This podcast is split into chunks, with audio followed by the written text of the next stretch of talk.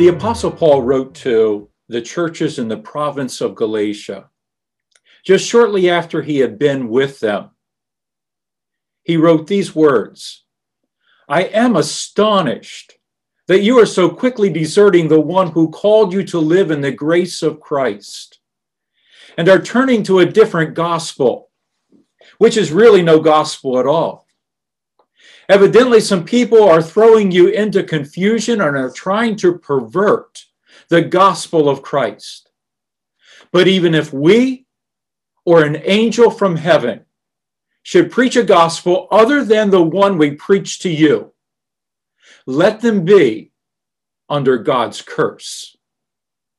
Those are strong words, aren't they?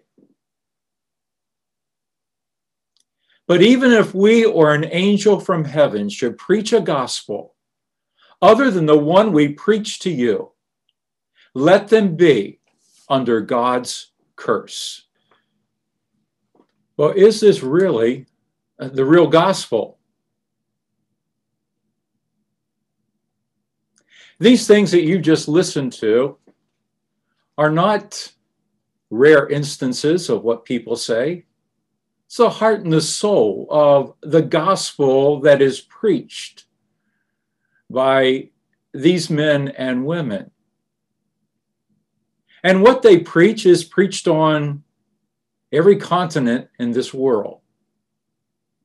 They have hundreds of millions of followers who believe what they preach. But are they preaching the real gospel of Jesus Christ?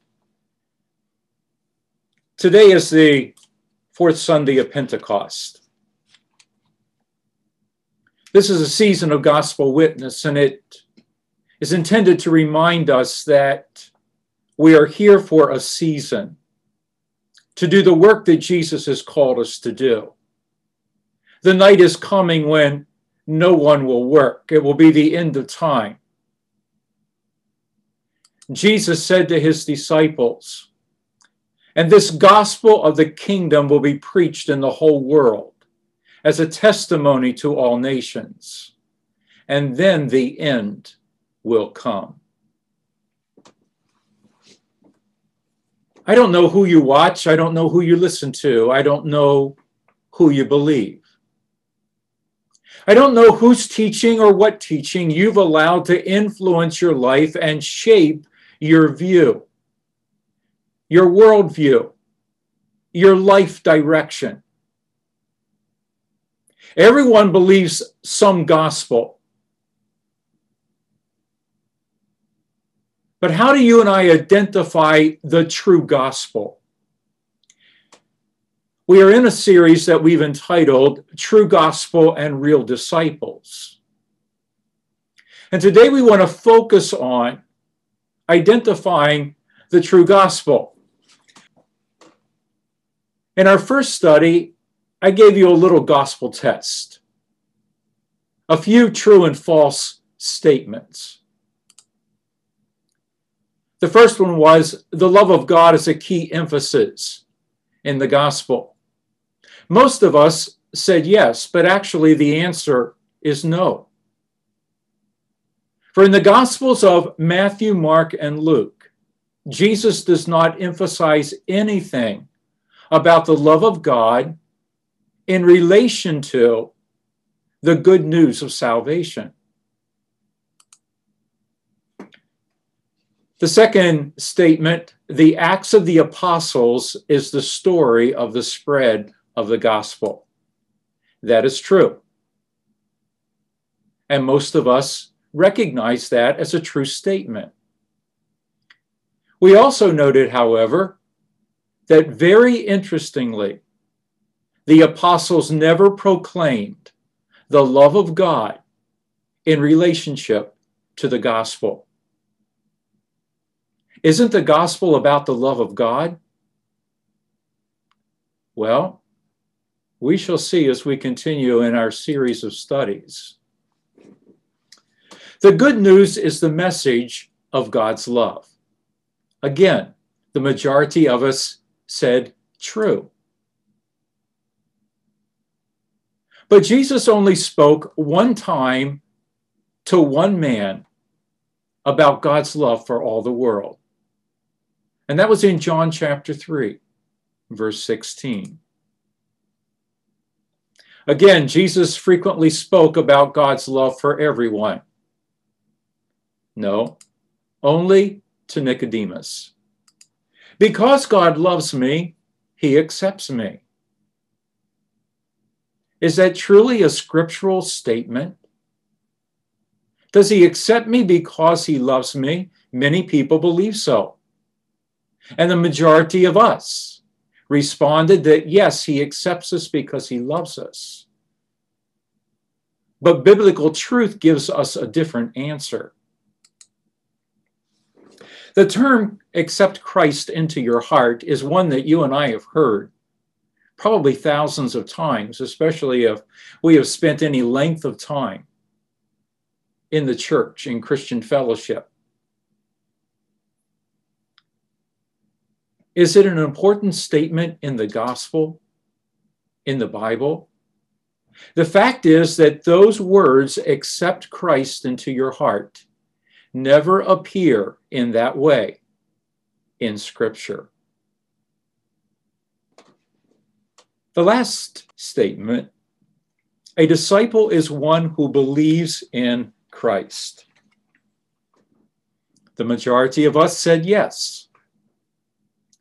But Jesus said, a disciple is one who obeys my commands. A believer believes. James rather reminded us that even the devils believe and tremble. A disciple, however, proves his love for Jesus by his obedience. How do we identify the true gospel? Well, let's go to the very beginning. And we can't get at the beginning any more than to read the words of Mark as he begins the gospel that he has written with this sentence The beginning of the gospel about Jesus Christ, the Son of God. Now, this is a very concise statement, but it is packed with spiritual truth. I will give Mr. Osteen one credit to what he said. There is power in words. Words are not incidental, and especially any word in the Bible. All scripture is God breathed and is used for teaching, rebuking, correcting, and training in righteousness, so that the man of God may be thoroughly equipped for every good work. 2 Timothy chapter 3 verses 16 and 17. The apostle Peter wrote that no prophet spoke of his own initiative, but they spoke as they were carried along by the Spirit of God. Again and again, we read the prophet saying, The word of the Lord came to me, saying, Words in scripture are not incidental, and we might look at some sentences and they look unremarkable to us. And yet, this is a case in which this beginning statement, it's like a thesis at the beginning of Mark's gospel the beginning of the gospel about Jesus Christ, the Son of God. So let's look at that word beginning. It comes from the Greek word arche. You will recognize it in relation to the word archaic, something of the past. But the word arche in the Greek language, the language in which the New Testament was written, means first in terms of origin or principle. So, what is Mark saying? First, in terms of origin or principle about Jesus Christ, the Son of God. The word from which it comes means precedence or to commence. We recognize the word precedent a precedent of law. When a judge issues a ruling, that becomes the basis of similar rulings in the future. When something commences its, its beginning point, it originates, it starts from, it flows from, it can be traced back to. This is what Mark is presenting to us. In the revelation of Jesus Christ, verse chapter 13 and verse 18, we read these words All the inhabitants of the earth will worship the beast, all whose names have not been written in the Lamb's book of life. The Lamb who was slain from the creation of the world. This particular identity is how Jesus is known again and again throughout the revelation. We see him as the Lamb standing before the throne who is worshiped by the 24 elders.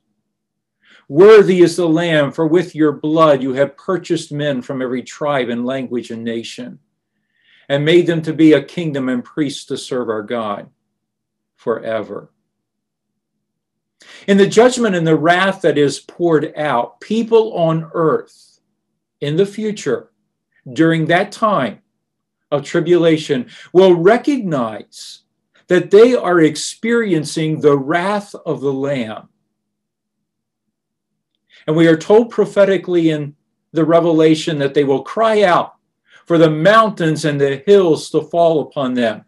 And by the way, those prophetic words in Revelation were also spoken back in the Old Testament, looking toward the end of time as well. Before the throne of God, John saw a crowd that he could not number from every tribe and language and nation. And they worshiped him who sat on the throne and the Lamb, with these words Salvation belongs to our God and unto the Lamb who sits on the throne. John heard these words at the end of that chapter that the Lamb would be their shepherd for all of eternity. He would cover them with his shade. He would lead them to places of rest and places of renewal and refreshment. We read these words that are spoken,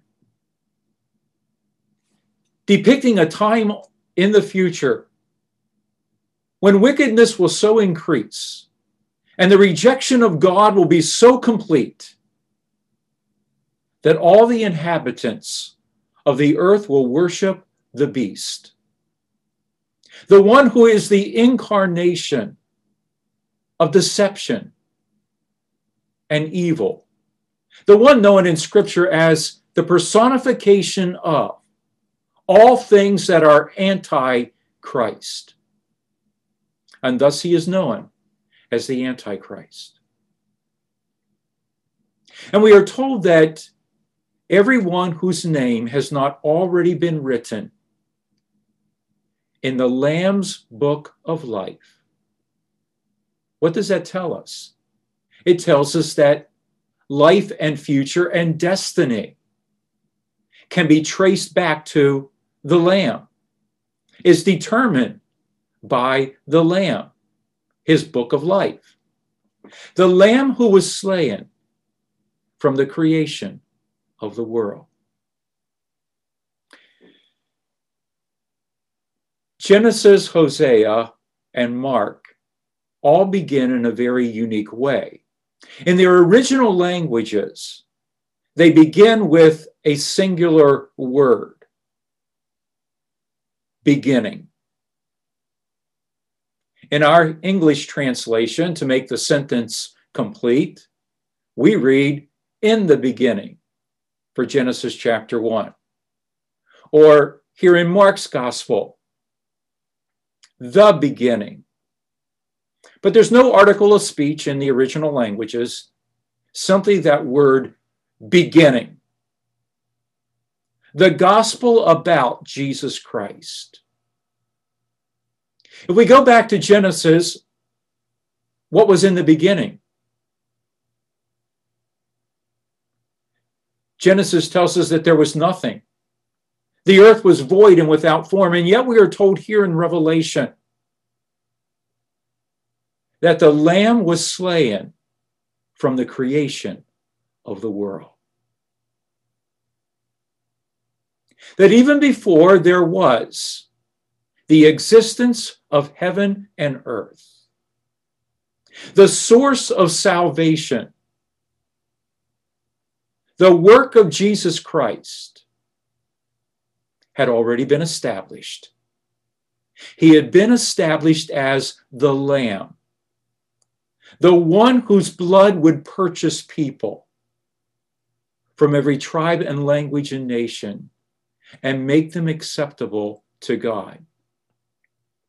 He is the beginning, the beginning of the gospel. Within this sentence, we also have the focus of the gospel. This word gospel comes from the Greek word euangelion, which means good news. Now, euangelion was a common word used in both the Greek translation of the Old Testament and in Greek literature and it was commonly used in reference to reports of victory from the battlefield. Those back home, those in government, those who loved whose loved ones were in battle, those whose future was hanging in the balance. They were waiting for news. Would it be good news? Would it be bad news? Well, Euangelion was good news. There had been victory. In the Greco Roman context, the time, the literature, the activities of the Greek world, the Roman world, those empires, Euangelion always appears in its plural form you don't find it in its singular form. It's always used in its plural form, indicating one report among other reports. However, in the New Testament, Evangelion only appears in its singular form. Remember, all scripture is inspired by God. And every writer in Scripture was moved by the Holy Spirit. And thus, Evangelion never appears in a plural form, only in its singular, because Jesus is the good news. He is not one among others, it is singular. He alone is the good news. Remember that he said to his disciples, I am the way, the truth, and the life. No one comes to the Father except through me. Let's look again at this statement that Mark has made. The beginning of the gospel about Jesus Christ, the Son of God. This concise sentence identifies two key aspects of the gospel. First of all, as we have just emphasized, that Jesus is the subject and the content of the gospel. He is the good news, and the good news is Jesus. But secondly, we are also told that he is Jesus Christ or Jesus the Christ. Some of our Bibles will translate it Jesus the Messiah. The Messiah was the promised one, the descendant of David who would have an everlasting eternal reign. The myriad of promises, beginning with Eve and continuing through Malachi, promises concerning a coming Redeemer, ruler, victor, one who would bring peace, one who would bring blessing. As we have noted before in many studies, the word Christ means anointed one. And the name Messiah carries the same emphasis. Kings were anointed, high priests were anointed. It was a special set apart office for carrying out the purposes of God. The ultimate anointed one would be Jesus, the Christ, the promised Messiah. But he is not only the anointed one, he's not only the promised one. Mark tells us that he is the Son of God. That is a potent description. For when Jesus spoke of himself as the one who watched his Father doing his work, and doing what his father did. He was declaring himself to be the Son of God. And John tells us in chapter 5 that when the Jews heard him said, say this, they picked up stones to kill him because he was making himself equal with God by calling God his Father. This term, Son of God, is utterly exclusive. It means that Jesus is eternally and fully divine in his nature. In the beginning was the Word, the Word was with God, and the Word was God. It means that Jesus is the fullness of deity in bodily form the incarnate God, the Word became flesh and made his dwelling among us. And we have beheld him in his fullness, full of glory and truth. And he is the exclusive representative of God and his eternal purposes. No one has seen God the Father at any time except God, the one and only who is closest to him. He has made him known. John chapter 1 and verse 18. Jesus would say over and over again, If you have seen me, you have seen the Father. This is a primary emphasis as he is speaking with his disciples on the last night before his betrayal, trial, and death. I'm going back to the Father. They ask him, Show us the Father. And Jesus said to them, Have I been with you for so long, and yet you don't recognize who I am and what I've been showing to you, showing you? If you have seen me, you have seen the Father. The words that I speak are not my own. I speak only what the Father tells me to say. No one could represent the Father. No one could represent God fully and completely except for Jesus Christ. Why? Because only He was fully divine. You and I cannot adequately represent God. We can't align ourselves in the way that these preachers were saying in such an identity as they were proclaiming. No, that is a position that belongs exclusively to God and to Jesus Christ, his one and only Son. They share their fully divine, infinite nature. And only one who was fully divine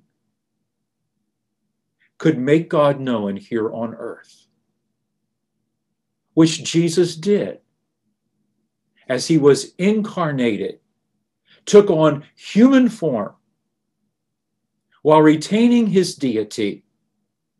For in Christ the fullness of deity dwells in bodily form. Colossians chapter 2 and verse 9. What is the good news? Let's go back to the beginning, the beginning of the life of Jesus. Back to his birth. In Luke chapter 2, verses 10 and 11, we read that there were shepherds in the field and they were watching their flocks at night. And suddenly the glory of God appeared in the sky. The shepherds were terrified by the blinding light and the presence of supernatural beings. But the angel said to them, Do not be afraid. I bring you good news that will cause great joy for all people. Today, in the town of David, a Savior has been born to you. He is Christ the Lord. This was the first announcement of good news that took place, the first announcement of the gospel. Now, we saw that the word euangelion means good news. It refers to the gospel. When that good news is proclaimed, the word that is used is euangelizo. It means to address with good news, to proclaim. So when it is preached, when the good news about Jesus, the gospel of Jesus, is preached, it is this word that is used. And it is used specifically in regard to the gospel of Jesus Christ. Well, what is this good news? Go with me back again to Revelation, this time to chapter 14, verses 6 and 7. We read these words Then I saw another angel flying in midair, and he had the eternal gospel to proclaim to those who live on earth, to every nation, tribe, language, and people. He said in a loud voice, Fear God and give him glory because the hour of his judgment has come. Worship him who made the heavens, the earth, the sea, and the springs of water. Let's look at this verse closely.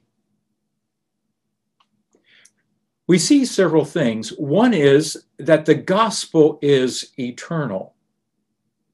Now, we've already seen that Jesus was the lamb that was slain before the foundation and the creation of the world. So, from eternity past, Jesus is the gospel. But the good news about him has implications for the future and for eternity future. This is the eternal gospel. It does not become irrelevant it is not superseded by something else. Within it is every truth that has every implication for the eternal destiny of all who live on earth. This gospel is applicable to every tribe, language, nation, and people. In the future, and at the time of judgment, everyone will be evaluated according to this gospel. And the angel cried out in a loud voice with these words Fear God and give him glory, for the hour of his judgment has come.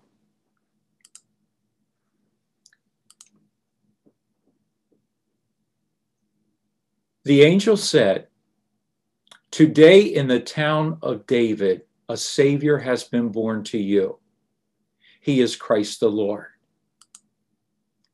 What is the good news? It is today a Savior has been born to you. This word Savior is soter. It means a deliverer. It comes from a root word that means to save or deliver, to heal and make whole. The good news that the angel was proclaiming is that a savior, one who could save, one who could deliver, one who could heal and make whole, had been born. And he was none other than the anticipated, promised Messiah. He was the Christ. At the beginning of his ministry, Jesus was invited in the synagogue to read the scriptures and to speak to the people. And he opened the scroll of Isaiah to this passage The Spirit of the Lord is on me because the Lord has anointed me to preach good news to the poor. He has sent me to bind up the brokenhearted, to proclaim freedom for the captives and release from darkness for the prisoners, to proclaim the year of the Lord's favor and the day of vengeance of our God, to comfort all who mourn and provide for those who grieve in Zion, to bestow on them a crown of beauty instead of ashes, the oil of joy instead of mourning, a garment of praise instead of a spirit of despair. It is now some 30 years later since the angels had appeared to the shepherds with this announcement.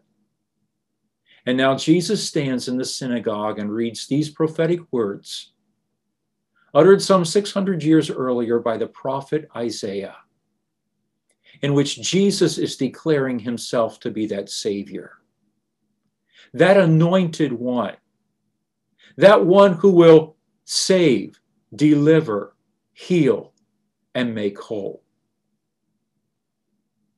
This statement also emphasizes to us that we have a need. We don't need a savior if we don't have a need. And so the angel is announcing that for your need, there is a savior. Remember that the angel announced to Joseph, You will call his name Jesus, for he will save his people from their sins. The Apostle Paul wrote to Timothy and said, Here is a trustworthy saying that deserves full acceptance Christ Jesus came into the world to save sinners, of whom I am the worst. Jesus came for one purpose he came to save sinners. He was the solution for our sin problem, the solution for our sin brokenness, the solution for our sin destiny, the day of judgment and the day of vengeance of the Lord. This is the gospel. Christ Jesus came into the world to save sinners. Unto you is born this day in the city of David a Savior who is Christ the Lord. He is the promised Savior. Remember once again that that word Christ means anointed. Its, its equivalent in the Old Testament is Messiah, the promised one. Among the promises made concerning this coming Savior were these words spoken by Isaiah we all, like sheep, have gone astray. Each of us has turned to his own way. And the Lord has laid on him the iniquity of us all. Jesus is not just a good teacher, Jesus is the Savior. We have need of a Savior who can do what no one else can do. He is the exclusive Savior. Peter declared before the Sanhedrin when they were told to keep quiet and not speak anymore in the name of Jesus. He said, Salvation is found in no one else. For there is no other name under heaven given to mankind by which we must be saved. We need a Savior. God promised a Savior who would address our sin condition. Jesus is that exclusive Savior. Now, if there is good news, is there bad news? If news is not either good or bad, what is it? It's just news. But Jesus is the good news. The gospel of Jesus Christ is good news. So if there is good news, then there is also an alternative. There is bad news. Remember that word, euangelion. People were waiting for a report from the battlefield. Will it be good or bad? Will it be victory? Will it be defeat? So, is there bad news? There is indeed bad news. It's interesting because the first recorded word in the preaching of Jesus is the word repent. Repent. Now, that word repent is a strong word. It means that you are wrong.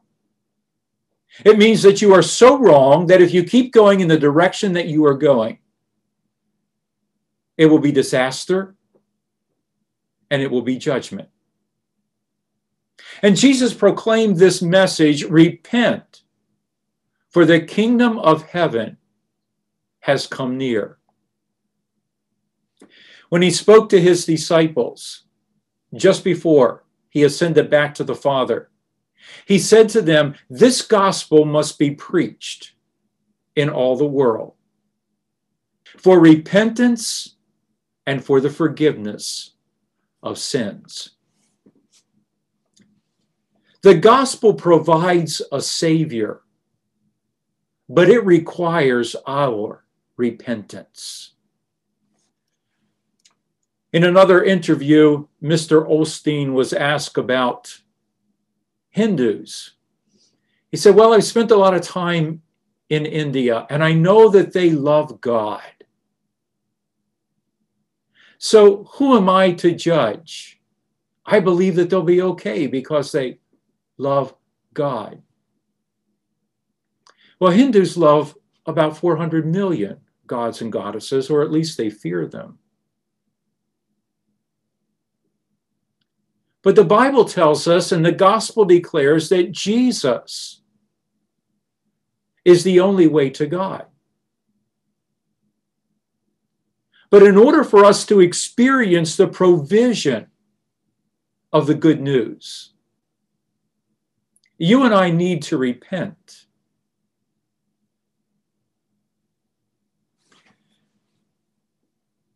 The Apostle Peter, as he began his ministry on the day of Pentecost, began with the same word or responded with the same word as Jesus when he began his ministry. It's that word repent.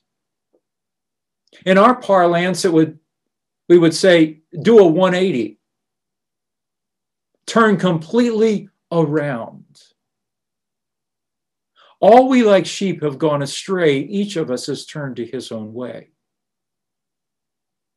The book of Judges ends with these distressing words. And that day there was no king in Israel, and everyone did what was right in his own eyes. You and I live in such an era when, when everyone is doing what is right in their own eyes and are affirmed for doing so. And yet, that is not the perspective of Scripture.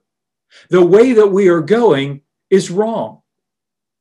The perspective that we have about Jesus Christ, if it's not recognized that we are sinners who need a Savior, it is wrong. And it will not turn out good. Peter declared, Repent and be baptized, every one of you, in the name of Jesus Christ for the forgiveness of your sins. And you will receive the gift of the Holy Spirit. This promise is for you and your children, and for all who are far off, for all whom the Lord our God will call. With many other words, he warned them and he pleaded with them Save yourselves from this corrupt generation. Notice that Peter has not said anything here about the love of God. But there is a warning that the only way to escape the judgment that is going to come because of sin, the judgment for rejecting the one and only provision that God has given for sin is to repent and turn in faith to Jesus Christ. The good news is that God has provided. He has provided a means for our sins forgiven, a Savior. And He has provided for us an opportunity to have our names written in the book of life. But there is bad news. The Apostle John wrote, Then I saw a great white throne and him who was seated on it. Earth and sky fled from his presence, and there was no place for them. And I saw the dead, great and small, standing before the throne, and the books were opened. Another book was opened which is the book of life. The dead were judged according to what they had done, as recorded in the books. The sea gave up the dead that were in it, and death and Hades gave up the dead that were in them. And each person was judged according to what they had done. Then death and Hades were thrown into the lake of fire. The lake of fire is the second death. Take note of this sentence. If anyone's name was not found in the book of life, he was thrown into the lake of fire. The dead are judged by what they have done. But there is an ultimate and definitive destiny, and that is determined by whose name is in the book of life. How is one's name entered into the book of life? By repenting and believing in the name of Jesus. By turning from our sin and the way that we are going, recognizing that without the one and only provision, that we have no hope of eternal life. Even as Jesus spoke to Nicodemus about the love that God has for the whole world, there was a warning. For God so loved the world that he gave his only begotten Son, that whosoever believes in him will not perish, but have eternal life. The promise is eternal life by believing in Jesus by repenting and turning to Him. But for those who do not believe, they perish.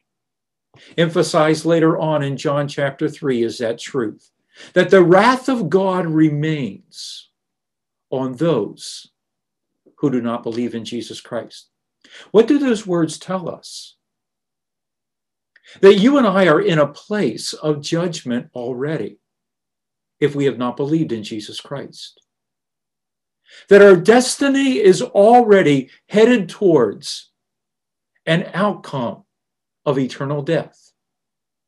And that the only way for that to change is for us to turn to the one and only means of salvation, Jesus Christ. We are sinners. We aren't gods. We are sinners who need a Savior and the only Savior that God has provided is the one who was fully sufficient because he was Jesus the Christ. He was the Word incarnate. He was the one who laid down his life for us. The good news is that when you and I repent, our name is entered into the book of life. When you and I put our faith in Jesus Christ and his atoning work, acknowledging that you and I are sinners and that there is no other means of salvation except through Jesus. When we fully trust him, our name is entered in the book of life. But at the end of time, when everyone stands in examination before God, those whose names are not found in the book of life will be cast into the lake of fire forever. There is good news, and there is indeed bad news.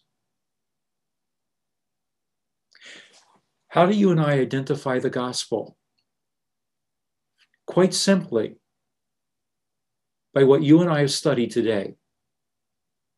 It is the gospel if it exalts Jesus Christ and Jesus Christ alone. It is the gospel if it declares that we are sinners who need a Savior. It is the gospel if it proclaims that Jesus is the Son of God fully divine and fully human, who came and laid down his life for us. The Apostle Paul wrote to the Colossians and said, For God was pleased to have all of his fullness dwell in Christ, and through him to reconcile all things to himself, whether things on earth or things in heaven, by making peace through his blood shed on the cross. The good news is that you and I can be fully reconciled to God through Jesus Christ. He alone is sufficient. He alone is sufficient. Hallelujah. Let's pray together. Our gracious Father, who so loved us, that he gave his one and only Son to be the atoning payment for our sins, the satisfaction, the appeasement of the judgment of wrath. How we thank you today that we have heard the good news. Father, I pray that our trust would never waver from being fully committed and following Jesus as our Savior. Father, may we always recognize ourselves as sinners saved by grace. May we always heed the words of the Apostle Paul as he continued to the Colossians. You are justified, you are made holy, you are blameless if you continue not moved from the hope held out by the gospel. Father, I pray that your people will not embrace another gospel. I pray that they will not listen to another or a different proclamation of the gospel. A voice, no matter how persuasive, that says anything different from what your word has said to us today. And Father, in this time of increasing deception, when many are being led astray, I pray that your people would have the ability, the understanding, the discernment to identify the true gospel and not be moved from what they first believed. Father, thank you for this good news. We no longer have to fear the bad news But we, like the Thessalonians, we have turned from idols to serve the living God, and we are waiting in hope for Jesus who is coming to rescue us from the coming wrath. We thank you for this good news. We thank you for this hope. In your name, Lord Jesus, we pray. Amen.